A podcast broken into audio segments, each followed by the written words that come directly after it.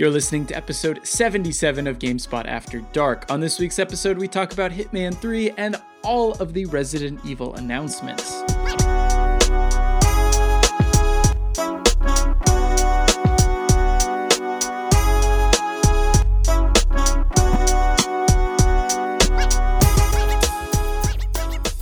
Hello and welcome to episode 77 of GameSpot After Dark. Joining me this week is Kallie Plagge. Hello. Tamoor Hussain. Hi. And Jean Luc Seipke. Hello, hello.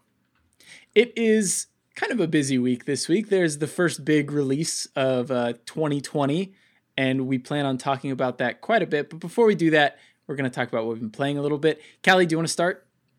Sure. Um, in addition to continuing uh, Persona 5 Royal, um, in which I'm about, I'm a little over 80 hours into that now. Uh, I've been playing more Animal Crossing, and my biggest thing lately is that I am about to complete my catalog. So um, I will have crafted every item in the game, collected every single item in the game. Um, God damn. I have literally two more items left. One of them is just something I'll get next time Gulliver visits, and then um, I need to craft the Aquarius urn. It just switched to Aquarius season yesterday, um, and I still need the golden shovel, but that's not catalogable, so it doesn't count. Um, and I'm very eagerly awaiting news about the update that was promised. There's supposed to be a late January update. And if I am not mistaken, it's beginning to look a lot like late January. So I would really like to know when we are getting Festivale, which is the holiday that was teased. So, you know, I'm just keeping up. I'm staying on the beat, looking out, decorating my island. What do you think counts as like late, a late part of a month? Do you think it's the 20s onward? Yeah. Yeah, I would say like the third and fourth week is like later in the month. So I split like most months are what thirty days. So I split it from um fifteenth onward. Like Yeah. that's late for me. Two halves. Oh, okay. Well, for me, I it's could see that too. 10, and then you got 20s, and then you got the 30s. So, like, or no, zeros, then the 10s. I don't know how numbers work. You know what I mean? Every 10, every 10 days. Yeah. Yeah, definitely like the the older I get, the shorter months feel and the sooner the late part of the month seems to come. Like it feels like it was just January 2nd the other day, now it's the 20th, so you know. Anyway, Tamoor, what have you been up to? I have been doing the same thing that I was doing last week, which is playing Sekiro. I'm still like I've got one trophy left till I can platinum it, and I'm like I'm getting most of the way there. I think I'm going to get to the point where I make a decision soon, whether I want Is it get all the skills? It's get all the skills, and I Yep. it's so. How did you do it? Uh, there was a path I found Uh, on like New Game Plus Plus or something that you could run over and over again. That would get you a lot of experience. I can show you after the I- podcast. that's but what that's what I did. What really screwed me over though was that I invested in the mask, and if you invest in the mask, that like that costs a lot. I think. Yeah. Like, like I, I don't remember the math, but basically I remember that because I did that, I had to like grind an insane amount more because of that. Yeah, so I, I have got a route, so I'm getting getting there, but it's just I've got a lot of points to get through. And yesterday I was thinking about it, and I was like, you know what would have been good for this if Xbox Snap was still a thing. That would have been so good, where I could just like have this on the side, or like I don't know why PlayStation doesn't have it as well. Like have like Netflix on the side, and I could just run it. At one point, I experimented with playing Sekiro on my iPad using Remote Play, and um, I, I spoke last week about Xbox um, Remote Play, which worked almost flawlessly. Like it was, I was playing Yakuza on my phone using my Xbox controller, and it was great. Um, yesterday, I loaded up uh, Sekiro on my iPad using a DualShock 4 controller, and it worked. But the PlayStation, like the networking system, it, it really struggled with it. Like it kept telling me my battery was low on my controller when it wasn't, and it kept like changing video qualities, and there was a little bit of uh, latency in input delay. Um, so like now I've just ordered a very large iPad stand. So like it's literally it goes it's like it's like a it's like a light stand. So I put it on the floor and then there's like an arm that stretches all the way up and I put the iPad in front of me. So basically I'm gonna sit on my couch with an iPad hovering in front of me and then the TV in the background. and I'm just going to watch stuff on my iPad and I'm going to play Sekiro on the background. And what is my life anymore? Ah, but then you could put somebody on the iPad, and then it could be like you have a friend next to you because it's very tall. Oh yeah, exactly. That's what I'm saying. Yeah. That's a good idea. So I invested in that and uh, and get that. So I, I still I'm not 100 percent sure whether I want to get that platinum. I'm just working towards it. Um, but you know, like I said last week, like having one platinum is more of a statement than having two. But I don't know. I, I'm also kind of like I just want to kind of do the thing and say I completed Sekiro to its entirety and I'm good. I, I completed it on Saturday twice. Like I played it through twice, which was wild. Um, like I, I was like, let me just see how many times I can complete this game in a row, and I just went through twice. I was like, damn. I didn't man. even process that when you first said it. oh my god. But yeah, it's just like destroying bosses left, right, and center. Have you ever uh, thought about speedrunning the game? I have thought about it, and then I'm like, I ca- it stresses me out, like because you screw up one thing and you're like done. And there's just enough variables in Sekiro where mm-hmm. sometimes it something will change, and I, and most good speedrunners will know, oh, I know exactly how this has changed, and I've got a strategy for compensating for that change. Mm-hmm. Whereas if I do it, I'm just like, fuck my life. Why is this different now? I So- I don't know if I tried to speed run, but I was streaming it a bit, and I found that game very hard to stream because I was I don't know I was under it felt like I was under a lot of pressure to hmm. do well in front of people, and I don't know that just didn't work because I needed to focus on the game itself. But it was it was fun, like getting to bosses and just crushing them was yeah satisfying. I, I reached a point where in my second playthrough i wasn't really listening to it either like i had turned the audio off and i had a podcast on so i was just listening to like um chapo trap house and like various other podcasts and just like playing the game through so like i can i think i can do it on a stream where i don't pay too much attention but i just don't I- Sekiro is one of those games where if you start streaming it, people just pay attention to your performance in a way that's kind of annoying. Like I, a blessing streaming it currently, and I jump in there and I'm, I make a point of never being like, you need to hit it this way to try and do this, and telling him how to play. Um, and but you do get a lot of people that I've seen in other people's streams being like, you're not playing this properly. You need to time your like this, and you need to go here. I'm just like, no, it's it's already a stressful game, and with high demand, execution demand. Stop stressing people out. Um, yeah, so I don't know. I, I, I've, I've reached a point where Sekiro is relaxing for me now, which is a strange place to be.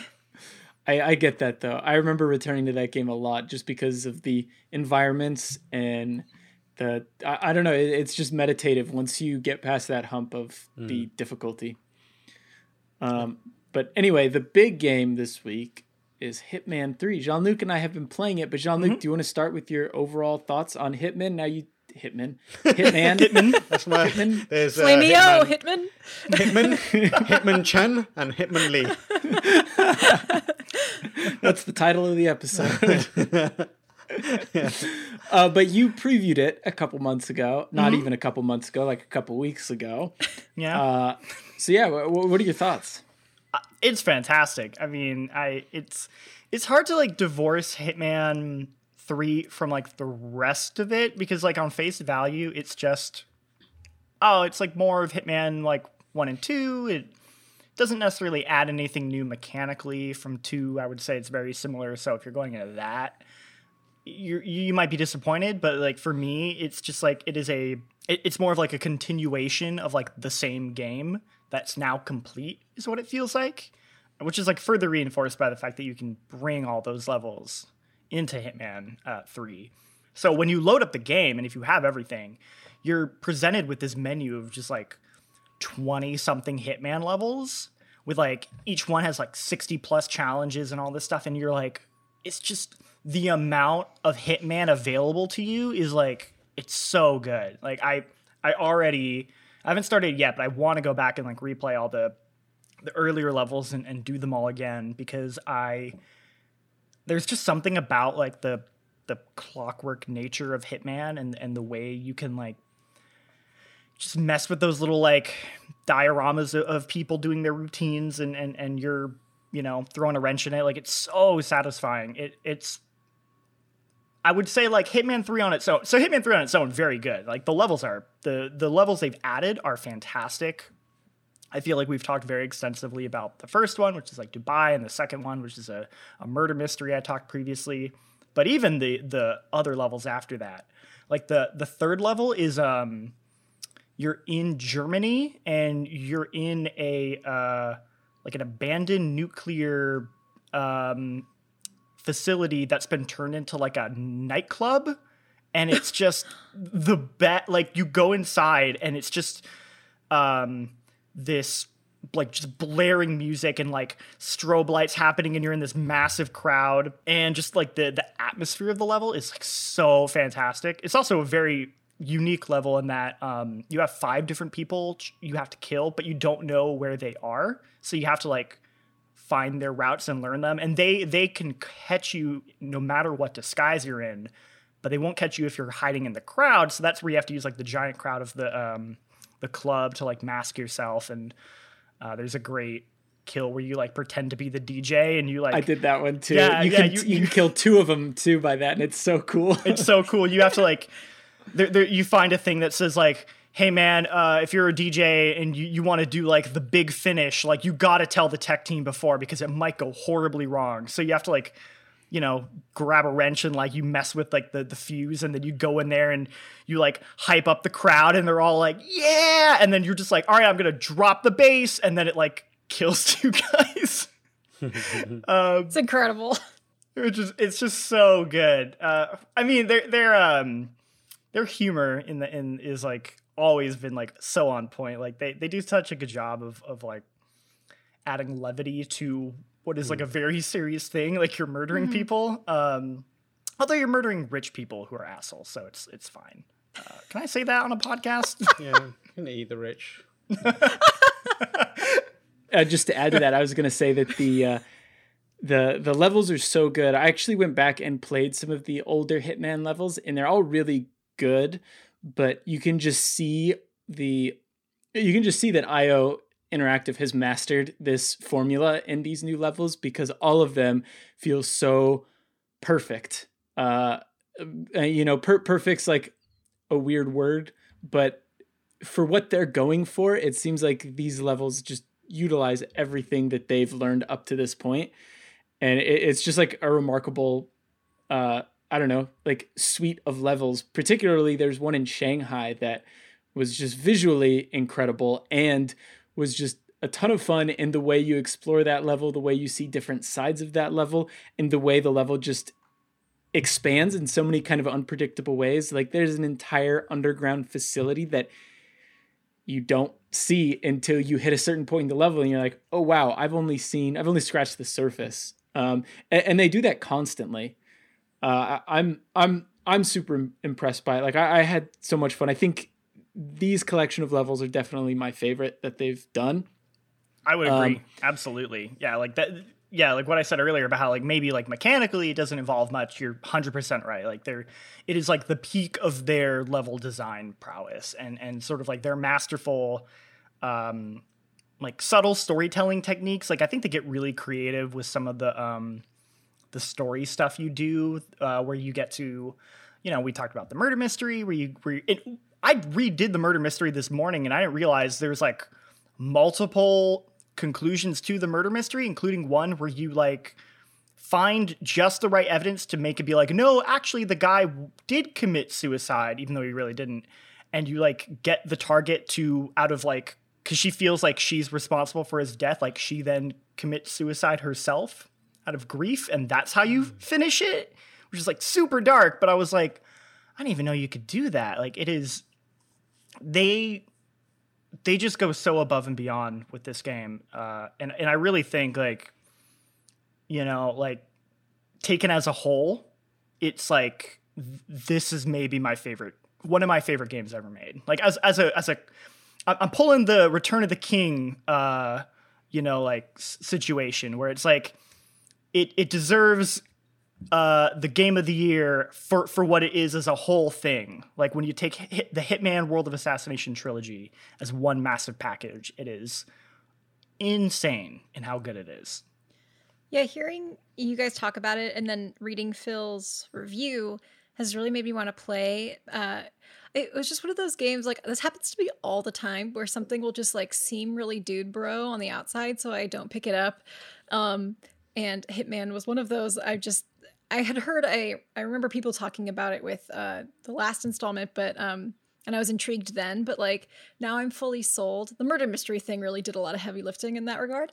Uh, so I, I'm definitely really excited to play it. I I need to um there's a lot of games I need to go back and play because the marketing was so dude broy, but the game wasn't. And I not that the Hitman market it's just, you know, it's one of those things just No, seems like it's not for me, if that makes sense. Like I, I- feel that way about Alan Wake too, where I was like, this is just some guy's name, and I just never gave it a second thought, and I totally need to play Alan Wake too. So Yeah, you probably I- like Alan Wake. I remember when uh, when the first one was announced, the first chapter in the World of Assassination trilogy, and um, I did a preview for it, and I remember writing in my preview, like I, I described that that game, that franchise, as like a like an old elaborate clock, like a grandfather clock with like loads of gears and belts and that kind of thing, and your job is to just figure out which gear to jam your screwdriver into to to see what happens. And like that's that's what that entire franchise is about now and i think kallie you will absolutely have a fantastic time doing that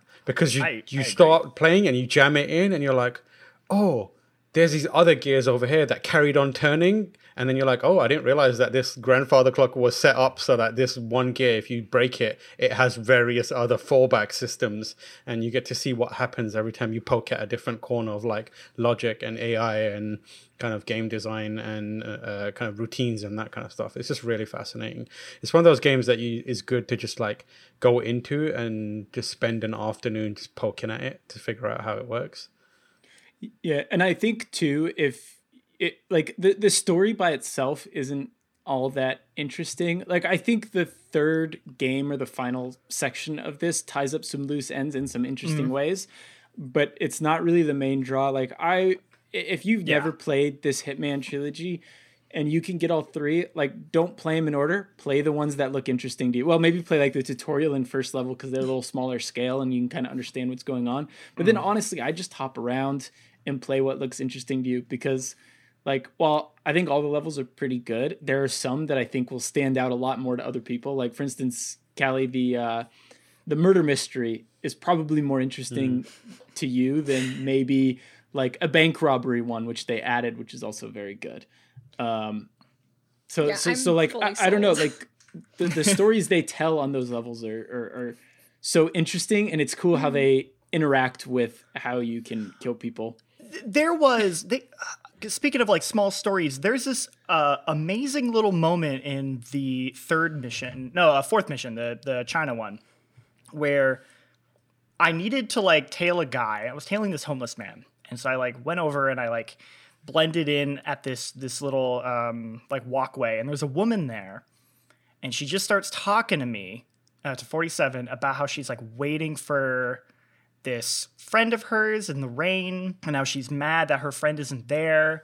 And then they he he basically like hit 47 starts talking to her about like oh like why why are you waiting for your friend? And and it turns into this thing where like he basically like she feels upset about her friend and then he kind of is like consoling her and kind of makes her think of her friend's perspective. He 47 basically turns into like a weird therapist for a hot second where he's like talking to this woman and the whole time I'm like is this going to help me murder somebody because like usually when they have stuff like that it's like they're trying to to set up like a murder I don't think it relates to anything because it, it just it was this full conversation where like 47 just like helped this woman and was like being a normal person for a minute. And I don't know why that like really stuck with me of like like they just felt more free to to like get really weird with it in this one in a way that like the other ones haven't. And it,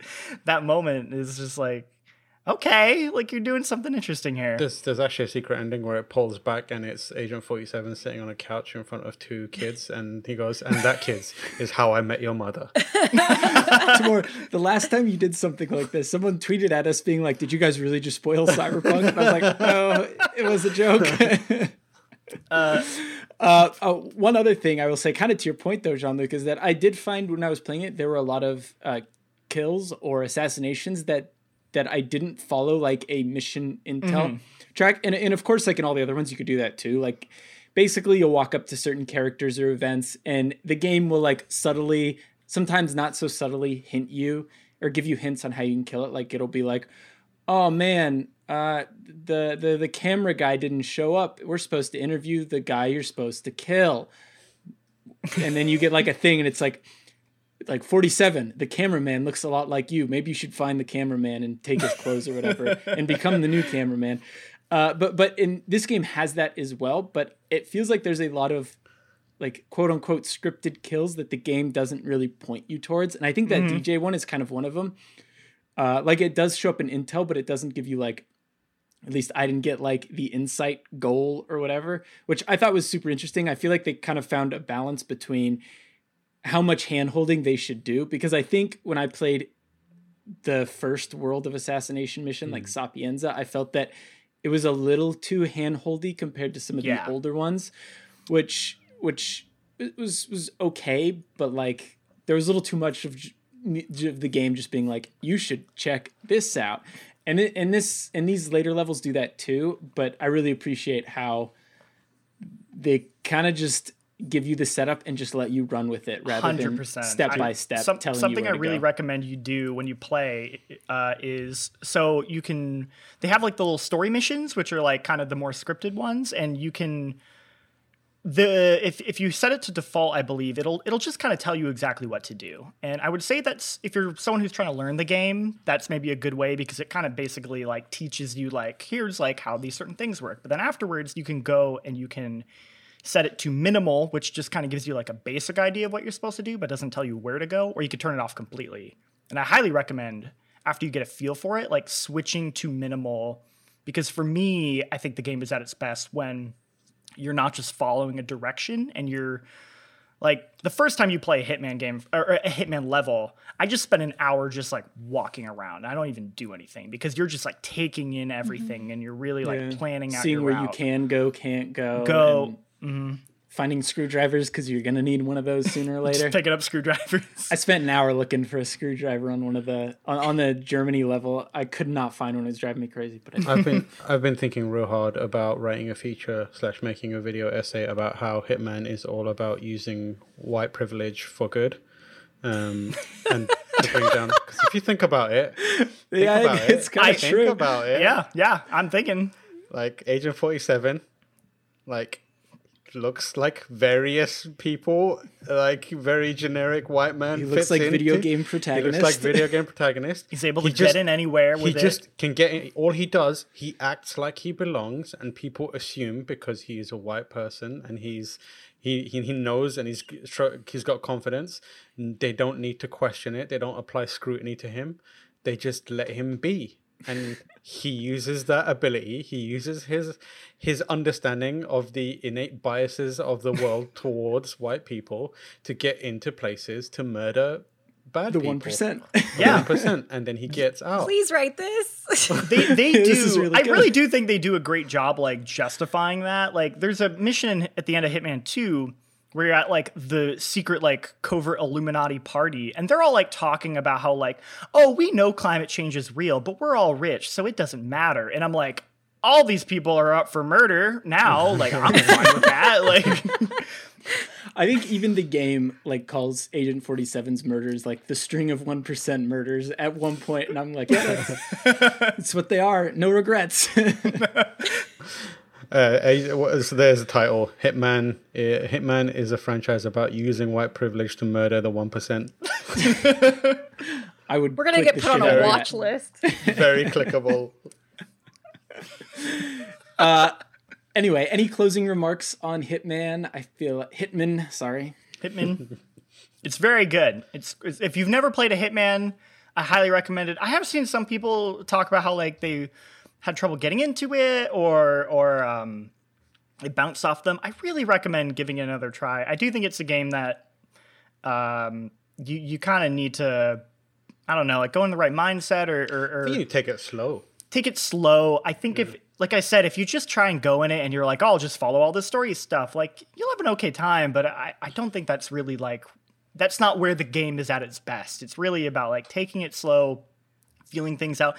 Be afraid to be messy. Like it, mm. some of my favorite, um, because I'm usually like a perfectionist where I'll like quick save and quick load and like I want to do the perfect kill and no, um, never getting caught. And those are fun. But honestly, some of the best funs uh, runs is where you challenge yourself not to to save at all and you just like roll with it and then you're like uh, that guy found me i have to quickly knock him out with the fire extinguisher and this disguises butt so i have to completely change my plan and like i that, that game's all about just like creativity um, and uh, yeah it's like i said i think i think it's as a whole package it's maybe one of my favorite games ever made or uh or do the do the, do the thing where you have someone else pick the murder weapon and you have to try to kill the person with that murder weapon. The I think we tried to stream method. that. Oh, Giant Bomb that, did that for sure. Giant Bomb's hit miss. The Shake Zen. It's so good. I'm like, I'm, oh, I'm always like, I want to do that, but you can't because that'd so be just you're stealing their thing. But it's such a good idea.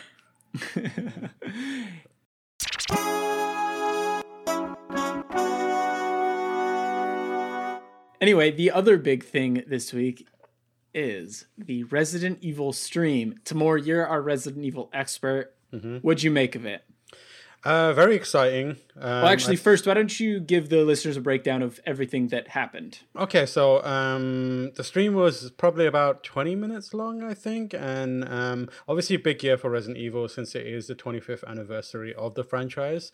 Um, so they're kind of celebrating that. Not a lot of celebration happening in, in the stream, or not a lot of like, hey, we've got this amazing new experience for you to check out for um, the 25th anniversary. But what we did get was a decent amount amount of um, uh, a decent look at Resident Evil Village or Resident Evil 8. So it kind of opened with this trailer that showed off if you were if you're a Resident Evil fan, like you can pick out some really interesting things in there. But like in terms of how it pertains to Resident Evil Eight specifically, um, it confirms that Ethan is obviously we know Ethan's back, but he's going to this village and specifically this castle in this village to rescue his kidnapped daughter. Um, we get to see like uh, the bit. I think it's shortly after the previous trailer where you know it, it ends. The previous trailer, one of the previous trailers ends with Ethan being like, "Chris, why are you here?" Um, and it seems like Chris is naughty boy this time. Um, and then we saw a little bit more of that where there seems to be some sort of soldier handing over a child to Chris Redfield, and then Chris kind of looks at Ethan, and then I we assume that that's the kid who's gonna who is Ethan's um, child and has been kidnapped. The other thing we get uh, a good look at is a tall vampire lady who um, has become internet sensation, um, rightly so because she's tall, she's hot, and she seems to be a vampire lady. Um, is she I've, actually tall, or is it just the perspective? no, that? she's very tall. Um, based on what I've seen, uh, what we saw there, like she seems to be towering above other people.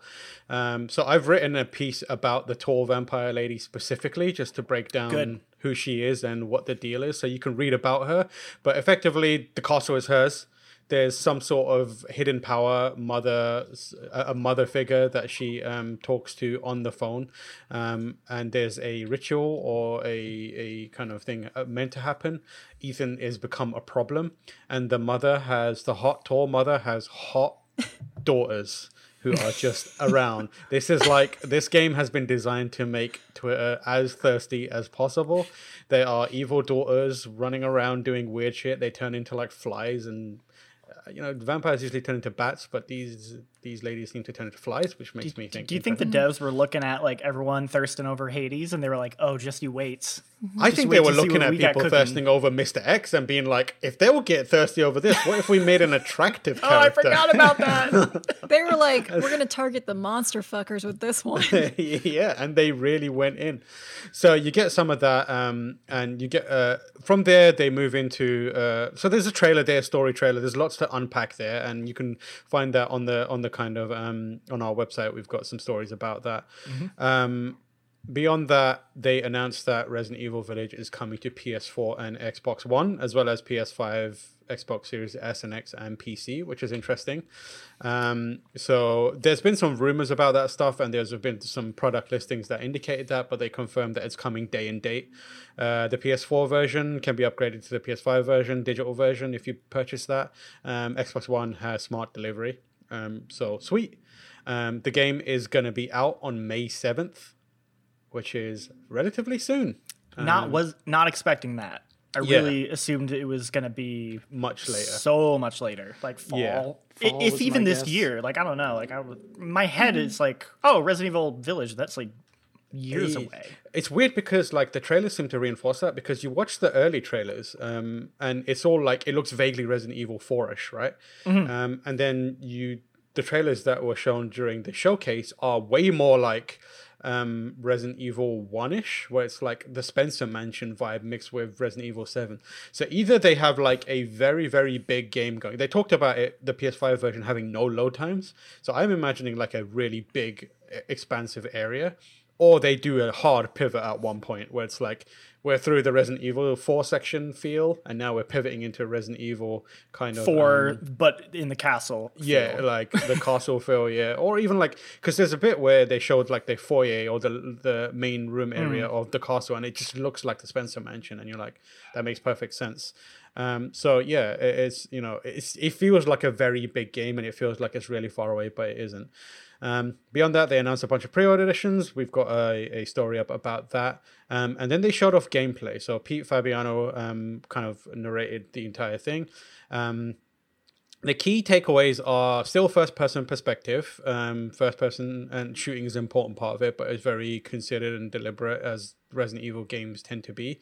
New thing this time is there's a lot more emphasis on being defensive and blocking. So enemies, uh, in in the actual trailer, an enemy kind of grabs you, and Ethan puts his hand up and blocks it, but then he kind of counters with a punch that knocks the enemy back, and then follows up with this kick that delivers like mad damage. Um, so that's something that's way more important, which is going to be interesting how they balance that because you know when you lose all your ammo and you have nothing to fight back against, that's kind of like the tension in becoming defensive. You start to thinking about maneuverability and your environment. But if you can just like parry everything, um, I imagine you still take some damage from blocking, but it'll be interesting to see how they balance that stuff out. Um, the other big thing is like they talked about, you know, enemies will um, uh, have different styles of uh, kind of attacking that you need to figure out. And we got like a look at one massive enemy who was like this giant. Um, when I saw him, like my first, uh, uh, the first thing that popped into my head was, uh, you know, the Hot Fuzz, great big bushy beard. Like that quote because he's got a massive thing and he's got a hammer and he just swings his hammer. He doesn't care about any other enemies in the area, so he will like take out other enemies to try and get to you.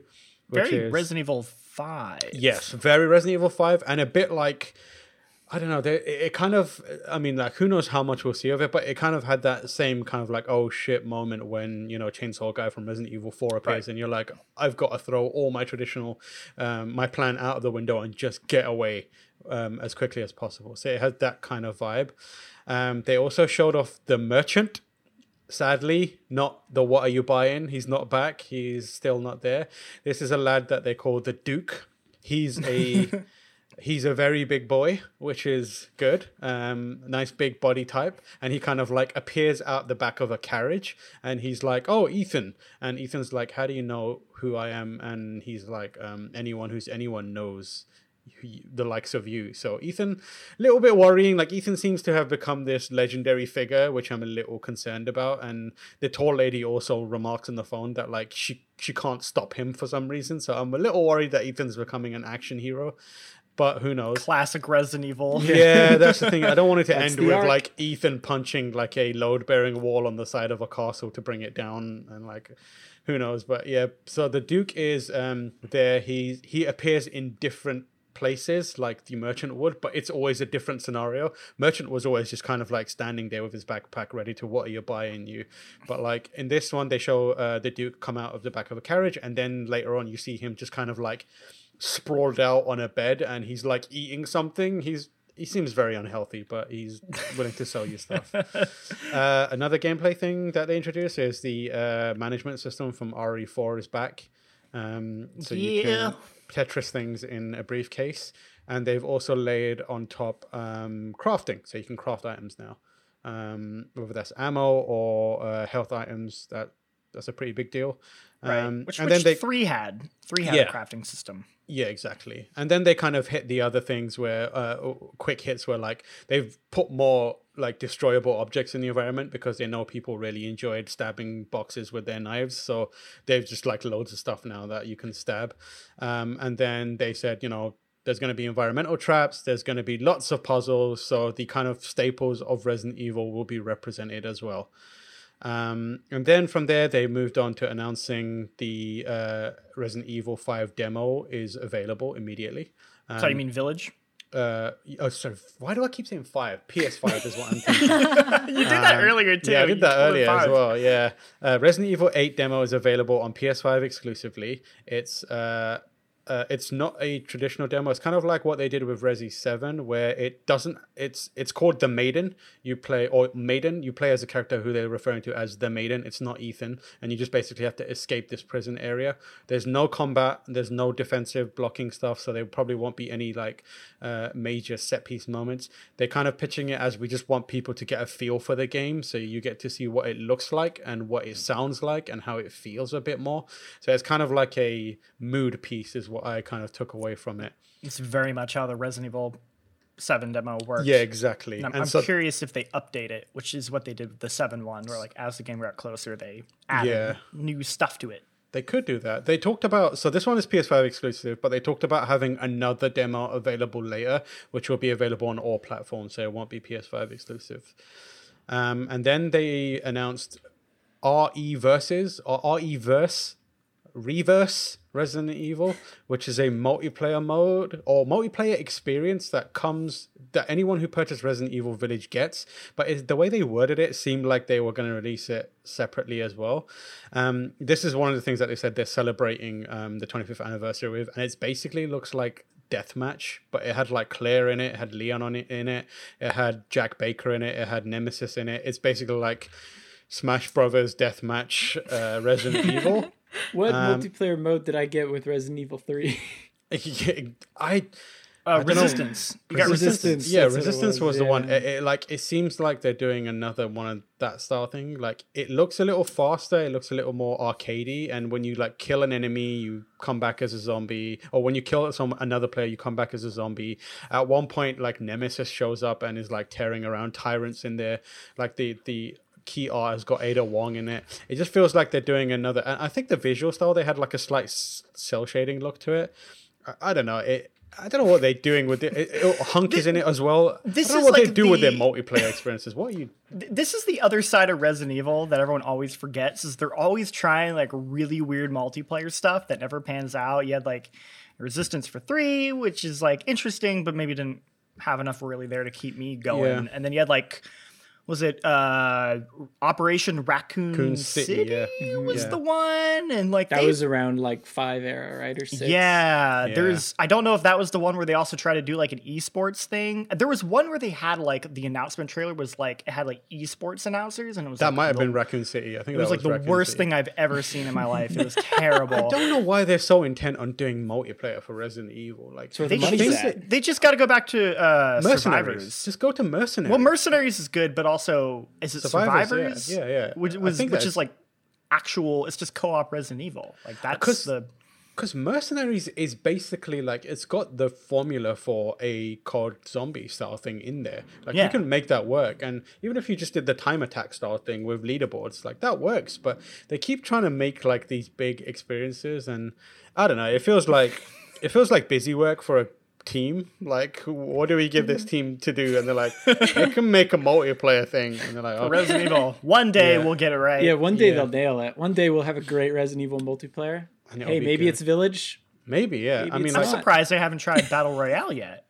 I, I know, like that's the perfect thing, right? Like the the zombie horde coming in circle, and you know you just Oh need yeah. to you like need to- small scale battle royale, maybe like Yeah, a small scale. smaller map with like eight people or something like that. Yeah. and you pick an iconic location to always be like Like the- you're dropping into Raccoon City. Yeah, you, you drop know, into like, Raccoon Oh, yeah. City. Or like you, you know, uh, the, the circle is closing. Where's it closing? Oh, it's going to close on our RCPD, or it's oh shit, it's going towards the Spencer Mansion, or it's going to an Umbrella Lab. Mm-hmm. The nuke's gonna go off in 50 minutes. Yeah. You know, like yeah. Or like the government are like nuke and doing like rain fire to get Mm. people to you know get into a tiger. It's do it's doable. I don't know why they don't do it though. It's weird. Anyways, um, so that's happening. uh, it's it's free to anyone who purchases Village. So I imagine it's going to be available separately as well, but who knows? And then after that, Resident Evil is crossing over with hit video game The Division Two. Um, I was not.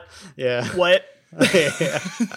in a uh, very limited for a very limited time you can basically get iconic um, outfits and items from the original resident evil trilogy in the division 2 um Just what I like, wanted. loot- loot drops yeah anyone anyone who logs in to that event will get the leon's rpd um, outfit and then you can see like there's a stars uh, clothing stuff there and then you can get the hunk outfit as well if you want to look like a gas masked soldier with red eyes I don't know about Um, you guys. The last thing I want to do is play a game where I'm in a war torn DC city. the last with a thing I want to do in the year 2021. uh, during a pandemic that's spread by touch and money and weird shit like that. Absolutely not. Absolutely not. Um, You got to know everyone at Ubisoft is like, fuck, god damn it. how could we have done this? Uh, I remember going to an event for the Division Two DLC, and it was right on the eve of all this stuff, and I was like, oh, man. It's not the one. they knew it, we all knew it. We were like, uh, well, and hope then it pans out. So Oh, like got the- worse. It got yep, nope. All right, so the final Resident Evil announcement was uh, related to Resident Evil Infinite Darkness, which was that um, Netflix CG movie that's coming. Um, the, literally, the least th- amount to say they had was on this. They announced it last year. Um, so in, in this, they said it focuses on Leon and Claire, which we knew because the picture had Leon and Claire in it. And then they said uh, it's set after Resident Evil 4, which I guess is kind of relatively new news. And then they pointed out that Leon is wearing a suit. And that was it. yep, So- Leon sure is wearing a suit. The the big question I have: uh, Are you guys surprised that we didn't see a Resident Evil Four remake? I feel like I I'm surprised. I'm not surprised we didn't see it. I'm still I still believe it's happening, but I think we're at a cadence where they release a Resident Evil mainline entry and then they release a remake or announce a remake. Yeah. I it feels like once Resident Evil uh, Village has had its time, four will be announced.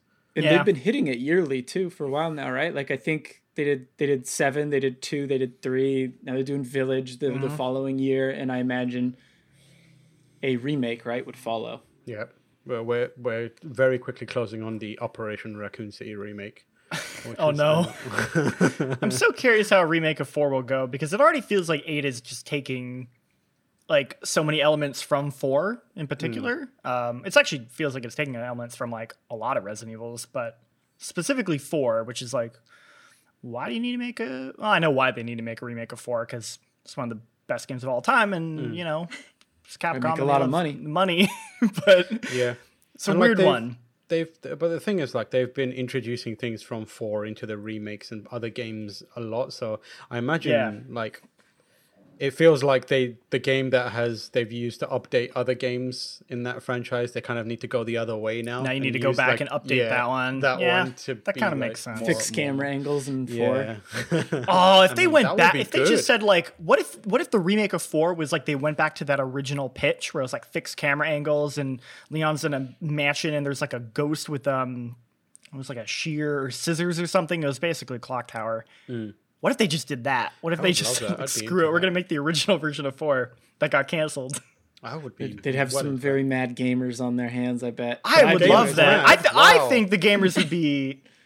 I don't know. I, I feel like I'm gamers not would be more mad about. I think the gamers are going to be mad regardless. Of Yeah, what that's true. Yeah.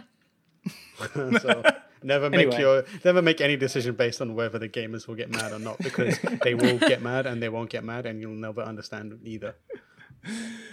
All right, well, let's move on to the questions for this week.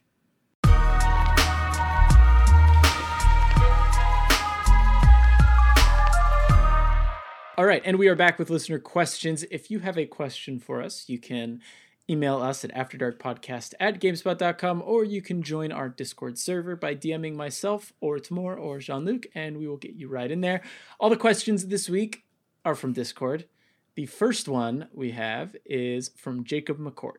How do y'all feel about New Year's resolutions? Do you use that new year to reset personally, professionally, or think that the New Year's is is isn't the best time for that?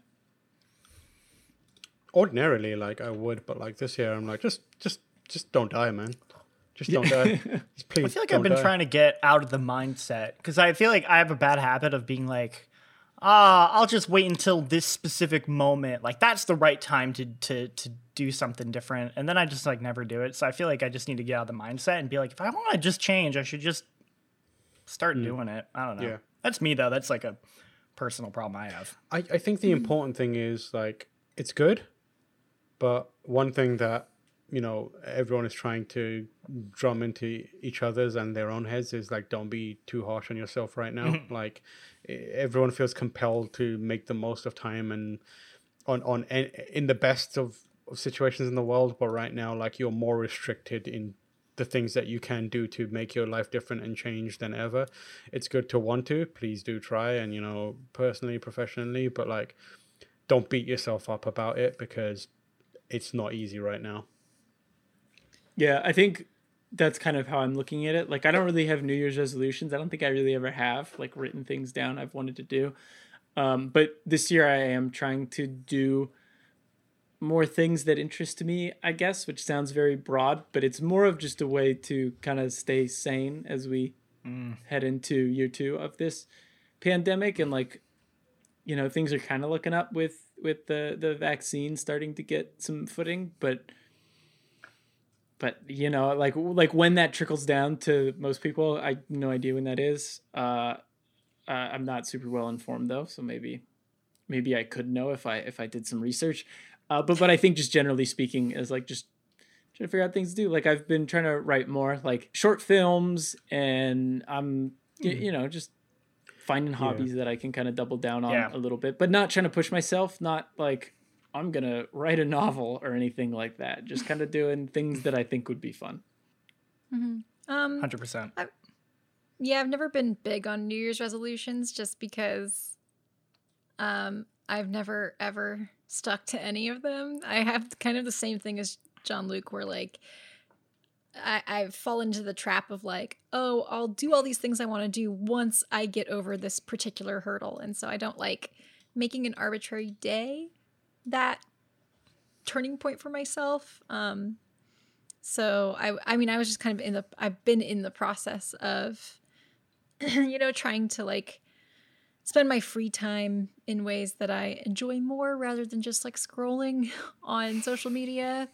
Um, and uh, yeah, I don't know. It's also weird because um, we work really, really hard from like September through December. And so January is just kind of like healing month for us. Mm, Um, I feel like I'm just recovering from all of the work and e- like just everything. I'm still, I'm just like catching up with myself, like catching my breath is kind of how I feel. And I've been in the industry long enough that it's felt like that for a while. So yeah, I just don't think about New Year's resolutions anymore.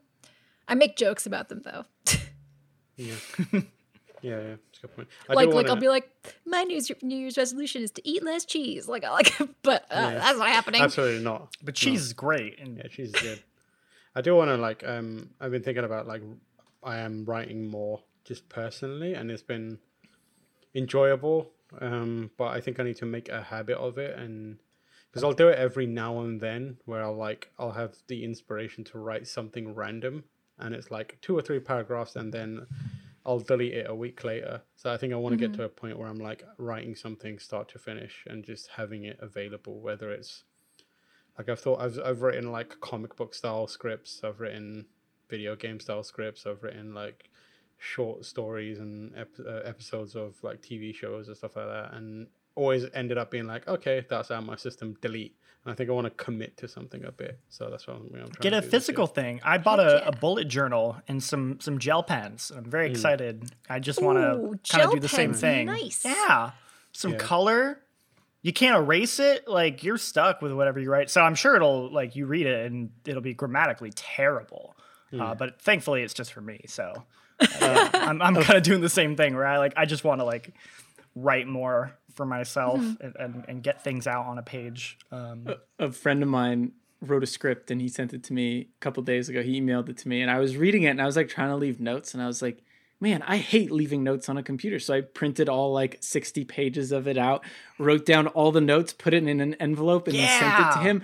And it was like the coolest thing in the world because it's like I've literally the last time I've sent anything like snail mail has been God, I, I have no idea, like years and years and years and years. But it just felt so refreshing to just like grab the red ink and just like, all right, time to leave some notes and and slide it in those like big folders. like and you're an old like- school publisher who just like Exactly, yeah. sends someone back their manuscript. That's I, like, so messaged cute that you did that. I messaged him and I was like, I'm just gonna mail it to you. And he's like, Wait, really? And I was like, Yeah, I'm just gonna do it. I'm just gonna do that. That seems kind of fun to do. And he's like, All right, well, uh, l- I guess I'll check the mail then. I these next couple days. I used to do that. I used to print out my essays and and then like my rough draft, and then I would physically, I would hand edit them, and then I would type, retype them up again. You know, Therapeutic, it's not- yeah. it's like it's easier to get your thoughts out. I feel like, and, and two, like I'm used to leaving notes on Google Docs, which has a good way of leaving notes. He just sent me a PDF that was done in like Final Draft or something. Oh I was yeah, like, that's different. I I'm not gonna open this with Acrobat and figure out how to leave notes that make sense when I can just print this up and write it. And, and also like my parents had a printer, which Yeah, I I gonna say, I haven't used in a very you've a long time. Heck yeah. anyway, that's awesome. next question. Kallie, do you want to read this one from Ryan Cooper? Sure. What games do y'all feel had the most impact on your lives? Maybe not your favorite games or even the most fun, but perhaps the most memorable. For example, I would probably have to put Where the Water Tastes Like Wine and Outer Wilds on my list. The first because it was the first game I covered as a games writer, and the latter because it helped me with the depression and grief of my father's death. Aw, well, thank you for being open and honest with us, Ryan. 'Cause mm-hmm. That's Yes, yeah. That is- You should also you should share some of your writing in the uh in the the Discord channel. I forget what it's called, the self promo or whatever. I Yeah, we think should cr- we should create a creative writing Discord. Um, It'd be fun. yeah. Ooh, yeah. That'd be channel. fun. Like maybe just put like yeah, just for people to read, no judgment. Just like, hey, what do you think about it? You know, no critis, not criticism, constructive criticism.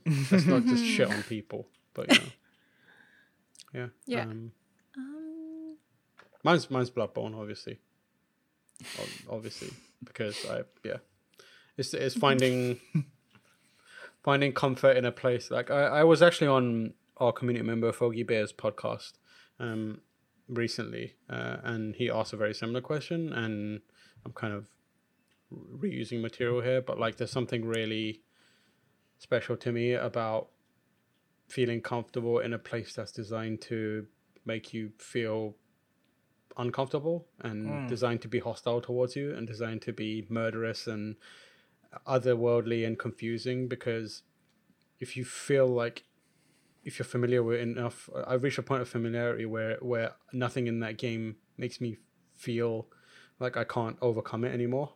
Mm-hmm. And sometimes you just need a reminder that something that's terrifying and feels overwhelming can be surmounted just if you try and give it some time and effort so that's why like Bloodborne is a place I like to go to when I feel a bit lost and feel a bit, you know, um, I need like a little more focus because it's you get within seconds you're presented with a challenge, your brain goes, "This is hard," and then you realize I can do this, I know how to do this, and then you do it, and then you have that you have that satisfaction of really in a microcosm overcoming a challenge, and then you can extrapolate that if you're the kind of person to into real into real world and be like, I could do it here, I could do it in other places. And Sekiro's the same for that. Dark Souls is the same for that. All of From game From's games are like that. So yeah, I'd I'd pick those. I would probably go with Tales of Symphonia, maybe, because I played a lot of that with a friend growing up. Like we just play every weekend, uh, and I, I I don't know, like j- just those experiences I still remember to this day really well, uh, and it's why I like that game and that series so much. I I think if I played any of those games now, I'd be like, yeah, it's not for me. Uh, but but it it stuck with me because of those memories, and I think it did have quite the impact on me growing up. I think more recently though, it would probably be The Witcher Three. Um, it was like a weird when that game came out. Like I was like had just finished had just finished a junior college and was had just started the internship at GameSpot and like I was just kind of figuring out what I was gonna do and how to handle school. And I ended up playing a lot of The Witcher Three. So that game, uh, it, it's the reason why it's one of my favorites. But I think just the memories I have associated with that game are why it uh, always comes to mind. Um, yeah, I would say that like so far, uh, Persona 5 is actually probably going to become one of those games for me. There's a lot of like messages in that game that I wish I had received earlier in my life. Like, I wish that game had come out when I was like 16. Um, so I'm not done with it yet, but um, I'm feeling that way about that game. And then, um, I don't know, I've always felt uh, a lot of affection for Gone Home. I think uh, Gone Home just kind of marked a turning point in like where I was at with uh, covering video games. I had like just started flirting with the idea of, of working in games media, and uh, there was a lot of conversation about that game, and um, it just it had something that I had never seen before. Um, so that game is still really special to me in a way that's kind of hard to explain, but yeah. Well, going off what Kallie said, my one of my games is Persona 4, which did come out when I was 16. So I think one of the reasons that game hit so hard for me is because I was the same age as the the party members, the protagonists mm-hmm. of that game when it came out. So, you know, that game versus I think Persona 5 is like a little more about society, where Persona 4 is a little more personal um, and about like the personal struggles of each character. And because they're high schooler students, like that hit me really hard. Like I saw a lot of my own personal struggles that those characters were going through in myself. Um, and because of that, that game really, really stuck with me. And, and even though um, I look back on that game and I'm like, oh boy, it's got some really problematic shit in it. Uh, yeah, still means a lot to me, uh, despite all that. Like uh, that, that game is very special to me. The other would actually be Knights of the Old Republic 2, which mm. I played before Knights of the Old Republic 1. I never played Knights of the Old Republic 1. I played 2. And that was probably the first, like, because I never owned um, consoles growing up. I, I only had a PC, but I didn't really play that many PC games outside of, like, The Sims. So one of my, I, I mostly play, like, Game Boy. Like, one of my first major games was Pokemon. Um, but Knights of the Republic 2, like, really opened up. Uh, like what games could do in terms of like writing and um, just like storytelling and characters for me like that game really sticks with me like i feel like that game uh, influenced my love for like role-playing games and bioware and like that led to me loving games like mass effect and and fallout and uh, so i feel like that game is probably like hugely influential on my like personal taste in games that game is also why I still like Star Wars. it really is. It, like if it wasn't like, for that game, I probably wouldn't care much at all. But it, to game... this day, it's maybe one of the still one of the best Star Wars stories ever written, yeah, bar none. Even good. though it's not canon anymore, like who cares? Just I think it kind of is, isn't it? Didn't they like redo? I don't know. Yeah, they it's like not sort of. They like control Z that. They were like, oh, let's undo. Kind undo. of. I think they've. It could be canon in your heart.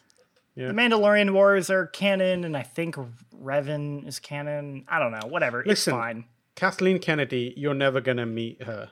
Okay, it is Kathleen Kennedy, isn't it? it is. Yes. yeah. So like, and the way I see it is, I decide what's canon unless Kathleen Kennedy personally tells me what is canon. Shows up at your door. If she wants to tell me what isn't isn't canon, she can come say it to my face. I trust Dave Filoni to just eventually be like, screw it, we're gonna just redo the entire. We're gonna retell mm. the entirety of Kotor in animated form or whatever. Like it'll happen. Or just, it'll or just do a remake of it. Bioware, just maybe talk to EA, do remake, and then it's all canon again because it's back anyway. So, uh, I would die for that. I know. Anyway, that's been episode 77 of GameSpot After Dark. Thank you all so much for joining. Uh, Jean Luc, where can people find you and what are you up to this week? You can find me at Jean Luc Luke on Twitter. I don't really post there that much because I've been actually trying to. I guess one of my New Year's resolutions is trying to not be on Twitter, which has actually worked out very well. I highly recommend it. Don't be on Twitter. Um, Delete it off your phone. That's like an easy hack because then you're only checking on desktop. which- exactly. That's what I do. It, it Uh, kind of works. yeah, it kind of works. But uh, I have up. So already there should be a video up about. Um, I, d- I did a like twenty things we want from the next generation consoles, which was just like my list of like they should add this or they should fix uh, that. They should add more backwards compatibility to the PS5, even though they probably won't. But like you know, made a video like that. Um, and then uh, also mm, hopefully there should be a video either by the time this is up or shortly after where I'm gonna like deep dive into the Resident Evil Village demo and like point out cool little things in it that maybe you missed. So check that out. Cool. And Kallie?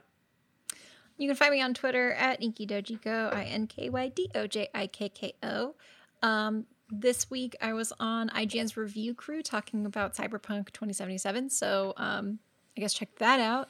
And then, uh, you know, as always, working on GameSpot reviews. Um, it's been a lot. There's really not a lot going on in January so far, except uh, Hitman. There's a couple of things, but um, yeah, so it's, it's not a super exciting time for me. Just kind of doing like behind the scenes stuff. And Tamoor? Uh, I'm on Twitter at TamoorH. You can find me there. Um, I have been helping a lot with the Hitman guide stuff. So if you need any Hitman related guidance, uh, you can hit up GameSpot. We've got mission walkthroughs, we've got assassination guides, we've got general tips as well. Um, beyond that, uh, I wrote a bunch of the news stories for um, Resident Evil Village. So if you want to get more information on that, you can find that as well. Um, I'm streaming every now and then on Twitch. Um, so I'll probably start doing that a bit more. That's kind of my New Year's resolution is to stop sitting in my bedroom playing games uh, like a, in solitary confinement and maybe play in uh, online and chat to people and com- commune with other people and have fun. Um, so I'm gonna try to do that. Um, yeah, I'm just at TamoorH on Twitch on that. That's about it. Cool. And you can find me at Jacob Deck. And I think the big thing this week is the Cyberpunk spoiler chat, which probably won't be up till this weekend. But yeah, we're finally going to do a Cyberpunk spoiler chat with Kallie, Lucy, and myself, digging into that game. Uh, please watch it and please leave a thumbs up and be nice in the comments to outweigh the people who will be mean just for being mean because it's Cyberpunk and they're mad and all that kind of stuff. Uh, gamers are angry, regardless. gamers are always mad. You can't you can't do anything about it. But anyway, we'll see y'all next week.